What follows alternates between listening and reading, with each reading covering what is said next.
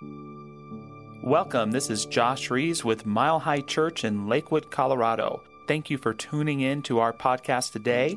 For more information about our church, please visit our website, milehighchurch.org. Beautiful message, and I'm so grateful that we are honoring, honoring Dr. King today, and I know many will tomorrow. And we are continuing to honor some of our traditions here at Mile High Church. This is our third week of our Back to Basics uh, series. And that series is a series where we join with other centers all over the world, other centers for spiritual living, to go back to the basic te- basics of our teachings, the basic principles of science of mind, religious science, what we teach here.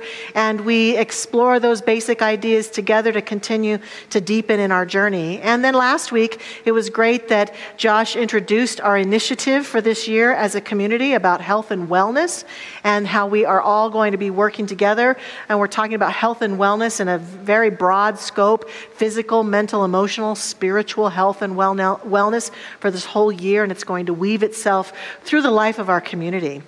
My message today has to do with uh, having a spiritual checkup. And when I think about this concept and I think about the initiative, I think about uh, I don't know if anyone has uh, revealed this to you or not, but every day for the rest of your life that you're alive, you're going to probably need food and water to survive. I, I just want to be sure that everyone's aware of that. Like, uh, our physical bodies can't really survive if we don't eat food and, and drink water. And there's never going to come a time when you say, Well, I am so physically perfect, I no longer need food and water, right? Did you know that? I hope you know that. I hope I'm not the first one to reveal that truth. And so we all uh, know that we have these body temples, that we move around in this life in these body temples, and that we've got to care for them. We do have to feed them with energy in the form of food and water and it helps if we move them. And some of us uh, uh, participate in the medical world and allopathic medicine. Some of us do more natural medicine. Some of us a combination. Some of us see our chiropractors, our our uh, energy medicine workers, our massage therapists. Some of us eat certain things to stay healthy and well. Some of us move and do certain exercise to stay healthy and well. We know that we have to maintain our, our physical body in order for it to be strong and to carry us through this life. And that we'll probably have to do that for the rest of our lives to some degree to stay healthy and well.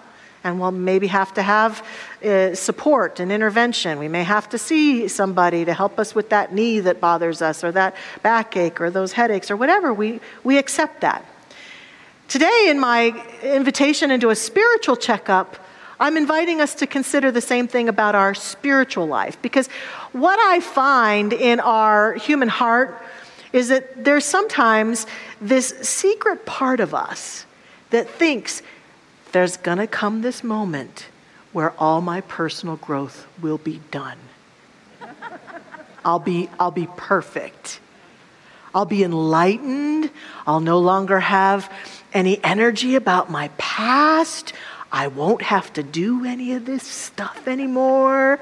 And we kind of yearn for it, we kind of wait for it, and we keep thinking that if I just take another class or do another workshop or read another book, I'll have it all set for the rest of my life. I'm done. And just like I revealed a moment ago about the body, I'm here to tell you, and hopefully I'm not the first one, that's not how it works. It's just not how it works. There's no human alive, never has been, in my opinion, never will be, who comes here and gets done with growing. Now, some people embrace it fully. They go to church, they take classes and workshops, they, they embrace it. And others resist it and think it's a, a you know, a, a scam or a conspiracy to take people's money or to make people feel broken or whatever. But everybody has to grow and evolve from the inside out. Everybody. There's not a single human alive. We have this kind of urban legend, this myth. I talked about it Wednesday night a little bit about we think there's some perfect people out there who've, who've conquered it all, that they, that they live some perfect life where everything is perfect and they're perfect and they never have to grow and they never, we think they're out there. We've never met a single one of them, but we think they exist somewhere.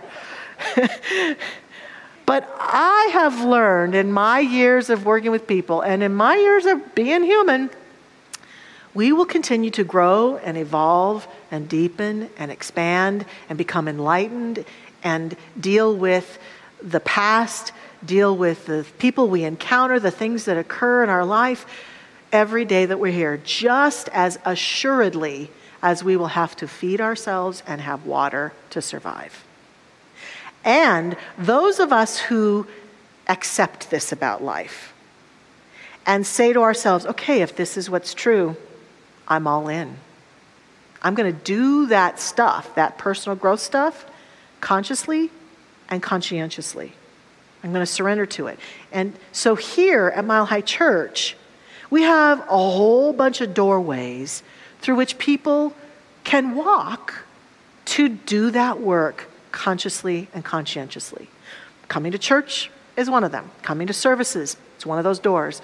There are also all sorts of other things workshops and classes for people who want to heal their bodies, who are going through divorce, who are uh, wanting to improve their relationships, their finances, who are wanting to improve uh, their, their sense of being a, a global citizen on the planet who want to who want to dedicate themselves to making this a better world and, and the earth a better earth and ecological concerns and, and all sorts of ways that we provide for people to come into the life of the community and walk together in community because that's the other thing I believe that growth, that, that true growth that many of us yearn for, the, the breakthroughs and the insights, uh, most often occur in community. Dr. Raz and Reverend Carol, who specialize in addiction, talk all the time about how sobriety occurs in community.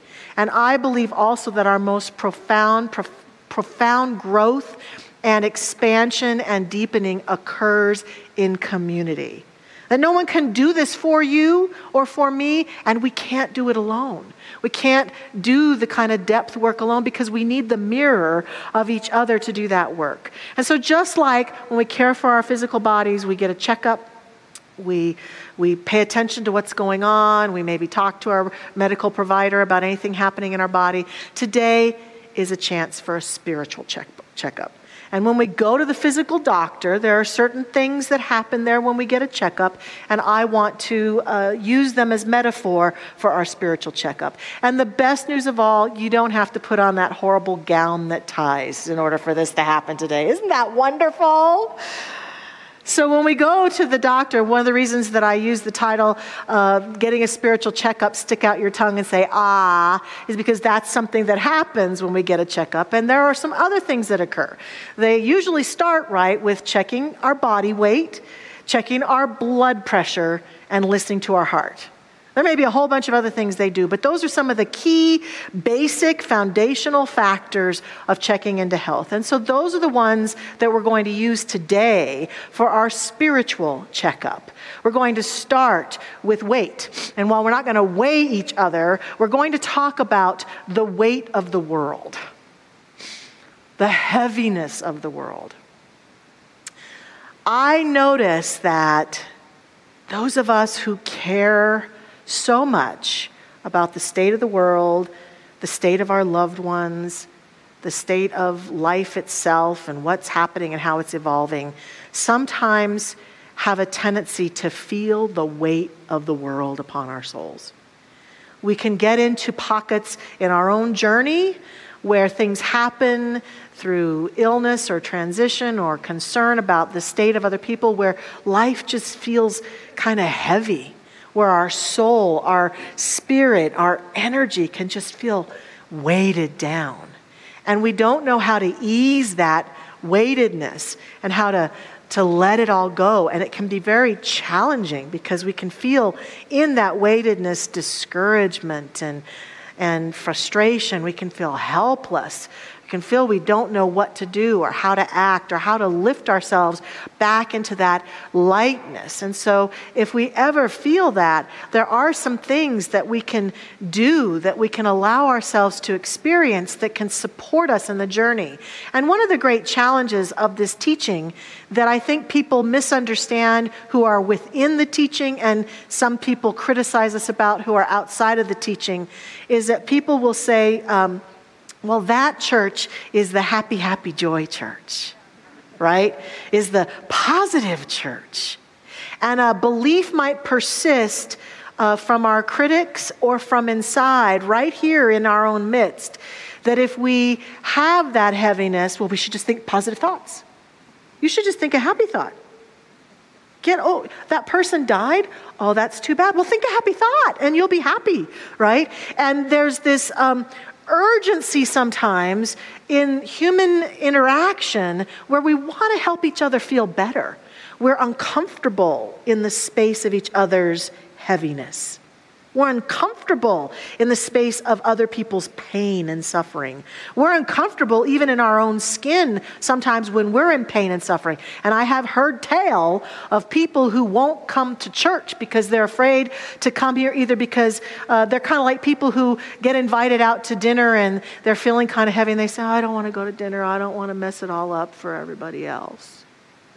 I'm not going to go to church because everybody there is so positive and happy and I'm not feeling the greatest, and I just don't want to bring everybody down.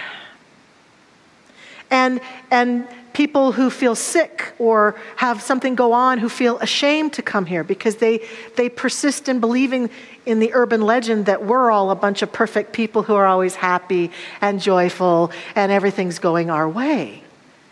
Here's the truth the truth is right here, right now, in this room. Someone cried themselves to sleep last night. Here's the truth. Right here, right now, in this room, someone's heart is broken to pieces over a loss or a betrayal or an experience that they can't understand. And what happens when we come together is that we can stand together in that heaviness. And yes, we do have principles and ideas and, and abilities to help people think new thoughts. But we also have within this teaching and understanding that this is not a teaching of denial. This is not a teaching where we want to push away your pain as quickly as possible. And we have to be mindful as a community not to do that to each other. To stand here in church or in a class or in a group and be able to stand with someone who's in the heaviness of their grief or their pain or their loss and be with them and not try to happy think them out of it but rather to stand with them. And there are some things that we can do in our human interactions around this one that can ease the weight, weightiness of it. Back in, I was working here on staff from 1985 to 1991, and during that time, the lead minister was the late great Dr. Fred Vogt. And Dr. Fred and I used to talk a lot about a lot of different things, but he and I used to have this theory, and we, we would talk a lot about how how powerful confession is.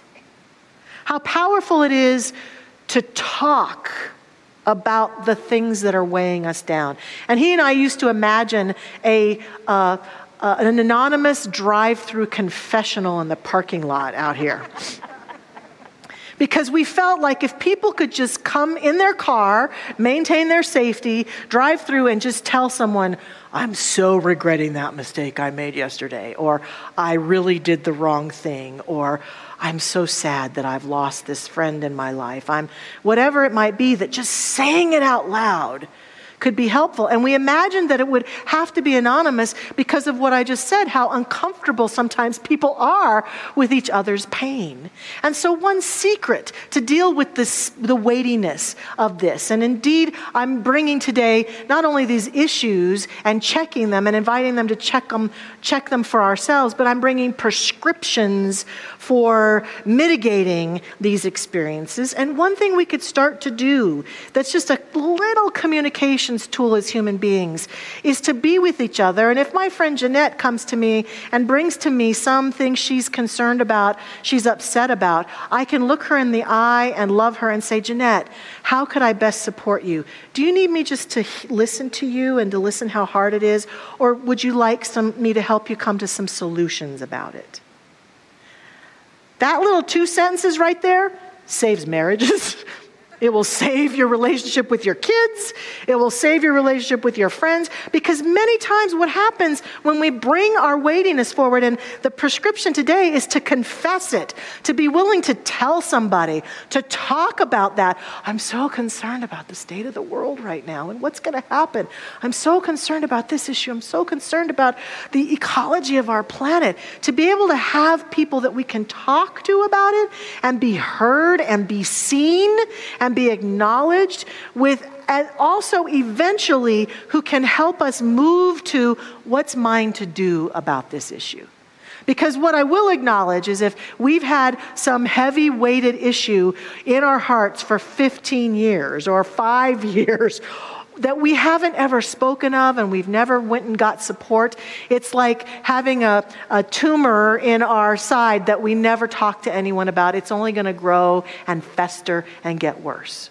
We have to be willing to find ways to speak about the weightiness of the things that bother us, the things that we're concerned about, the things that we are upset about, and be heard and be seen. And to allow ourselves to speak out loud is powerful. And we have to also be willing to be assertive. If Jeanette and I are going to talk to each other, I, I know this for sure that I can go to Jeanette and say, Jeanette, I really want to talk to you about this thing that's bothering me. And what I really need for you right, from you right now is just can you listen to me? Can you just help me feel heard? And I know her. She can do that. Of course, she can do that.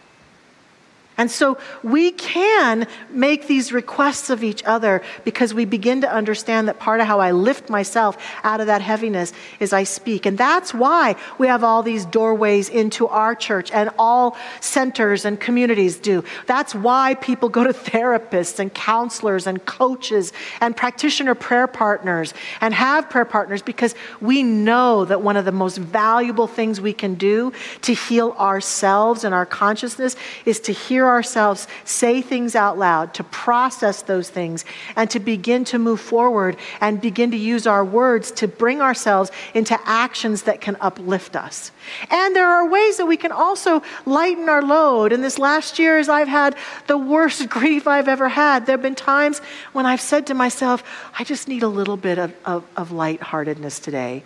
And so I'll watch some funny movie or I'll watch cat videos or goat videos or dog videos or baby videos. I mean, come on, cats and babies and oh my gosh, that just gives me a little bit of lightheartedness. And that little bit of lightheartedness gives me encouragement and energy to face sadness and face frustration and really begin to, to move forward. I like to write things down. I like to journal. I like to get that stuff out of me and not have it hang on so that heaviness can be released and let go of if we're willing to talk, if we're willing to lead ourselves into greater lightheartedness. The next one is the blood pressure.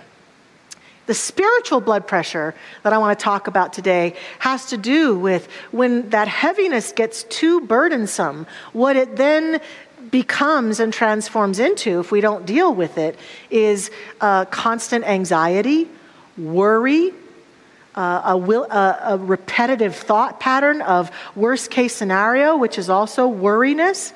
It becomes uh, going to, the, to negative ideas and possibilities, projecting horrible ideas into the future, not being able to have a positive thought or think a positive thought. In the physical world, I, I checked this out because Reverend Millie's here today and she's a nurse, and I wanted to be sure I had blood pressure right. You know, blood pressure means the force of your blood pushing against the walls of of your blood vessels. If your blood pressure is high, it means your heart is working too hard and the force of the blood flowing through your vessels is too high. This way of being is sometimes habitual for us. We are in constant worry and anxiety for the future. We can become habitually high blood pressure from a spiritual standpoint not finding peace and ease and grace with how we see ourselves or see the world. And this can become quite a challenge because then we're creating from this place of anxiety and frustration. And part of what this is about is getting ourselves into the now moment. Anxiety and worry is projecting ourselves forward into a possibility that isn't even true. Dutch author Corrie ten Boom says worrying does not empty tomorrow of its troubles, it empties today of its strength. Worry and anxiety. When we are the most powerful, the strongest, the most capable, the most able to meet the challenges of our life, it's in the now moment. It's not in the worry moment. It's not in the anxiety moment. It's not in the projecting into the future to the worst case scenario moment. That is not where our strength is. And so it takes some energy to bring ourselves back. There's this story that I use a lot in my life as a, a reminder. Years ago, the uh, late great actor Paul Newman, we have a picture of Paul here. I'm sure many of you remember Paul Newman, dreamy guy that he was. Uh, he and his beautiful, wonderful, dreamy wife, Joanne Woodward, uh, reportedly uh, went to this small town in Connecticut pretty frequently. I think they had a home there, and they used to, uh, it was kind of an urban legend, like they would go to different restaurants and different uh, places in the town. And so people in the town were always kind of on the lookout, especially for Paul. And there was a Reader's Digest story years ago about a woman who uh, was in a hurry and she decided to get an ice cream cone. And she wandered into the ice cream store, went right up to the counter, ordered her ice cream. And while the person behind the counter was making it, she looked around and over in the corner, there's Paul Newman sitting there. And she just became what my mother calls just totally Twitter pated. Just completely like shaking in her boots, partly due to excitement and partly due to anxiety. She was completely anxiety ridden about there's this dreamy movie star in the corner of my ice cream store. And she said she kept kind of nervously looking over at him and she didn't she didn't know what to do and she she paid for her ice cream and her hands were shaking and he just kind of kept he was over there eating his ice cream just watching this all happen. And finally she just couldn't take it anymore and she she kind of smiled at him and she left and she went out to her car and she got in her car and she sat down and said, "Oh gosh." And then she realized I don't have my ice cream cone in my hand. And so she thought, she said she thought about just driving away, just forget all about it. But she thought, nope, I paid for the cone. I'm going to go back and get it. So she went back into the ice cream shop and she smiled at Paul Newman. And she looked and the, the clerk was doing something else. And the ice cream had, cone had been set in that little thing when she was paying for it and it wasn't there. And Paul Newman says, You put it in your purse.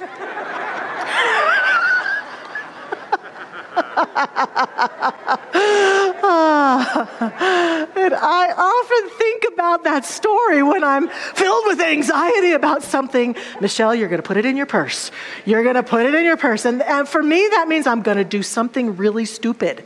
I'm going to stub my toe. I'm going to trip and fall. I'm going to say something I regret. I'm going to stumble over my words. I'm going to be awkward. I, because anxiety causes me to feel that way. My pressure goes up and I'm. and so, what I've learned about anxiety, a couple things, the prescription for that is number one, I've learned to meditate. I've learned to relax. I've learned to be still on days when I need it and days when I don't. Because what I've learned about that is when I get anxious, my whole neurological system gets all excited, my thoughts get all excited, I get all upset and all caught up. And if I can take a deep breath and relax my neurology, I know that the chemistry that I'm launching into my body with my anxiety can be shifted and that once, that now that I have developed that habit of meditating, once I know how to get there, I can go there anytime I like. And so I've learned to relax. I've learned to let go. And if we hearken back to something Dr. Fred used to do, which I always loved, Dr. Fred would talk about something he called his worry jar. His prescription, which I'll offer today, is to set up an empty jar someplace with little pieces of paper. And every time we get anxious or we start to worry, for those of us who like technology, maybe set up a space in, a, in an app somewhere where we can just type in something we're anxious about or worry about. And then let it go and make an appointment with yourself one day each week at a certain time to go sit down and worry and have anxiety about it and you're giggling. Some of you are giggling because here's what happens in that process. Here's why I always love that process. Number one, we're setting up a routine for ourselves to feel the anxiety, to acknowledge it by, I'm so worried about Jim today. Well, he's sitting right here in the front row. What's he got going on there, you know? And I'm putting it aside. I'll worry about that later because we know it never works. Holmes used to basically say worry is misplaced faith, so it doesn't work for us. Worry never works for us. Did I say that out loud? Worry never, ever works for us, right? It doesn't work. It's not a, an effective tool. So we set it aside. Anxiety, oh, I'm so anxious about that test I have to take. I set it aside. And then the time comes for the appointment. Just imagine you get the little jar out or you open that. Now, okay, let's worry. It's not there in the moment, very likely. And so it allows us to get present. It allows us to get present and to do what I'm talking about, which is to feel our strength in the now moment. So being still and setting aside our worries in a routine that can serve and support us. And the last one is the heart, having a healthy heart, listening to the heart. The heart is the doorway to love, to God, to source, to the deepest truth of our being. And letting love lead the way is a huge part of our living in the most effective way. So, part of our spiritual checkup has to be to ask ourselves on a regular basis, but especially today, is there anyone that I've put out of my heart today? And whether it's people I know personally or people in the public that I don't know, we can stand together and, and not agree with everyone's perspective on life and still not put people out of our heart. Dr. King was a great example of that, taking the principles of nonviolence articulated by Mahatma Gandhi and continuing to use them in the civil rights movement, continuing to stand in the face of some of the most challenging situations during those times and some that continue today, and being willing to call for those who supported the efforts to do so in nonviolence and to remember that love is the way, that hatred and putting people out of our hearts and those negative, critical words that we feel we must speak that are filled with such anger and such uh, disconnect do not serve us on our spiritual journey. So, part of our spiritual checkup on an ongoing basis has to be the willingness to get connected with our hearts, to speak from our hearts to the people who are in our lives, whom we love and cherish, and to let our heart lead the way as we make decisions. What would love do here? How would love respond here? And especially to be willing to be a forgiving human being. As Reverend Millie read in that beautiful quote from Dr. King, about loving and loving our enemy and moving forward and forgiving and letting go.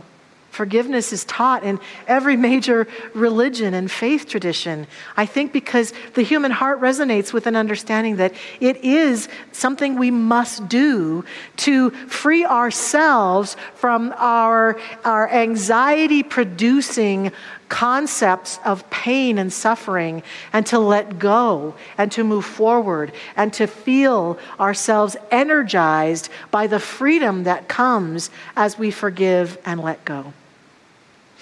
In our classes that we teach here, one of the key things that we talk about is the ability to forgive, is teaching people how to forgive.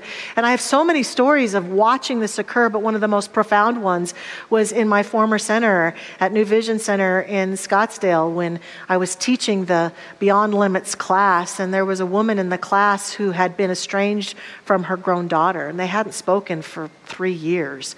And mostly the daughter had initiated the estrangement, and the mother, her heart was just broken about it. And she talked about it in the class on forgiveness. And we talked about forgiveness, and we did a process.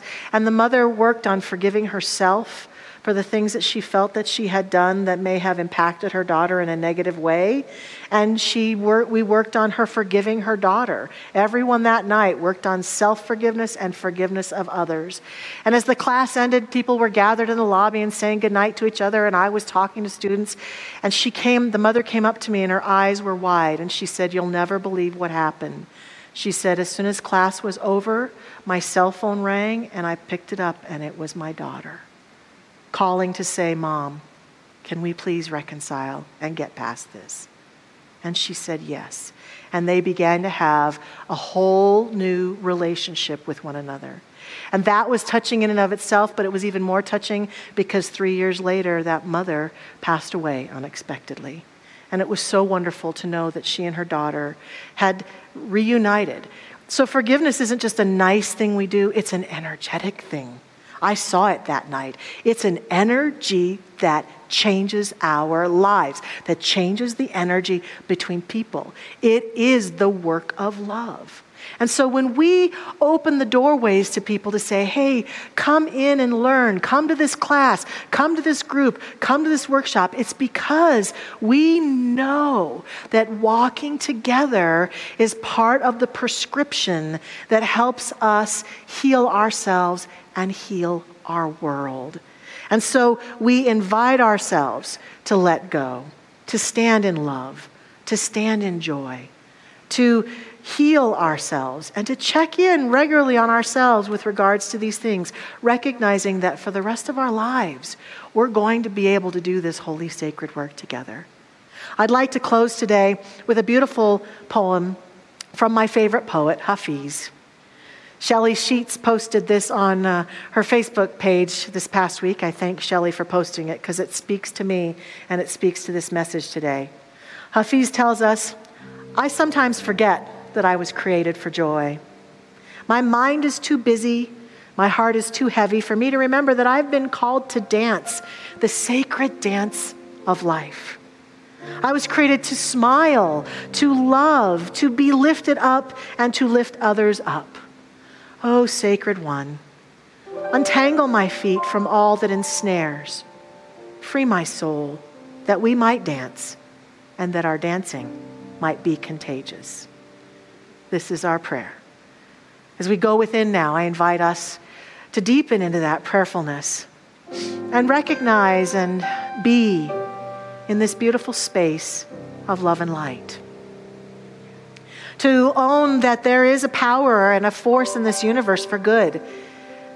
And that power, that force, is everywhere present, and it is right here, right now. It is love, it is joy, it is peace beyond measure. It is a truth that we touch into and that we can feel and we can sense. It is a tangible presence that we can feel and sense as we solve any issue or problem in our life or in our world because we are made from that same substance. We are absolutely energized by the divine, dancing the dance, the joyful dance of life, of love. And today, as we have gathered together, being motivated to be in this space and willingness to dance that dance, I invite us to surrender that which no longer serves us, to allow this spiritual checkup today to inform us, to uplift us, to inspire us into new heights of living, to letting go of pain and suffering to speaking our truth where we need to speak up, to releasing anxiety and worry from our life, and to step more deeply into love and forgiveness, to feel the call of these things and so much more upon our soul, and to recognize that we are invited into sacred holy community right here and right now.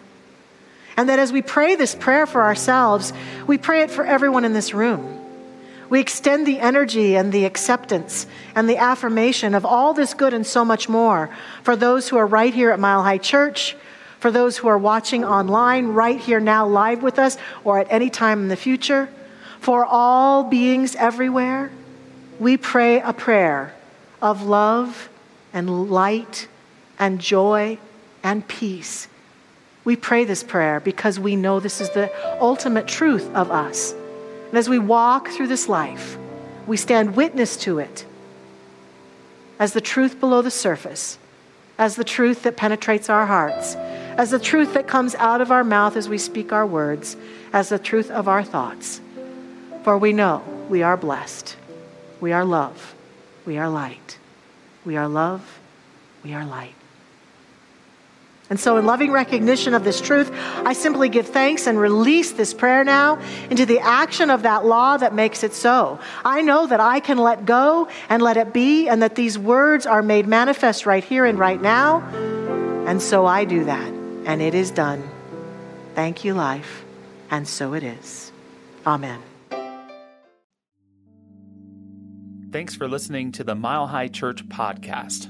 This podcast is made possible by the generous contributions from listeners like you. To make a donation, please visit milehighchurch.org.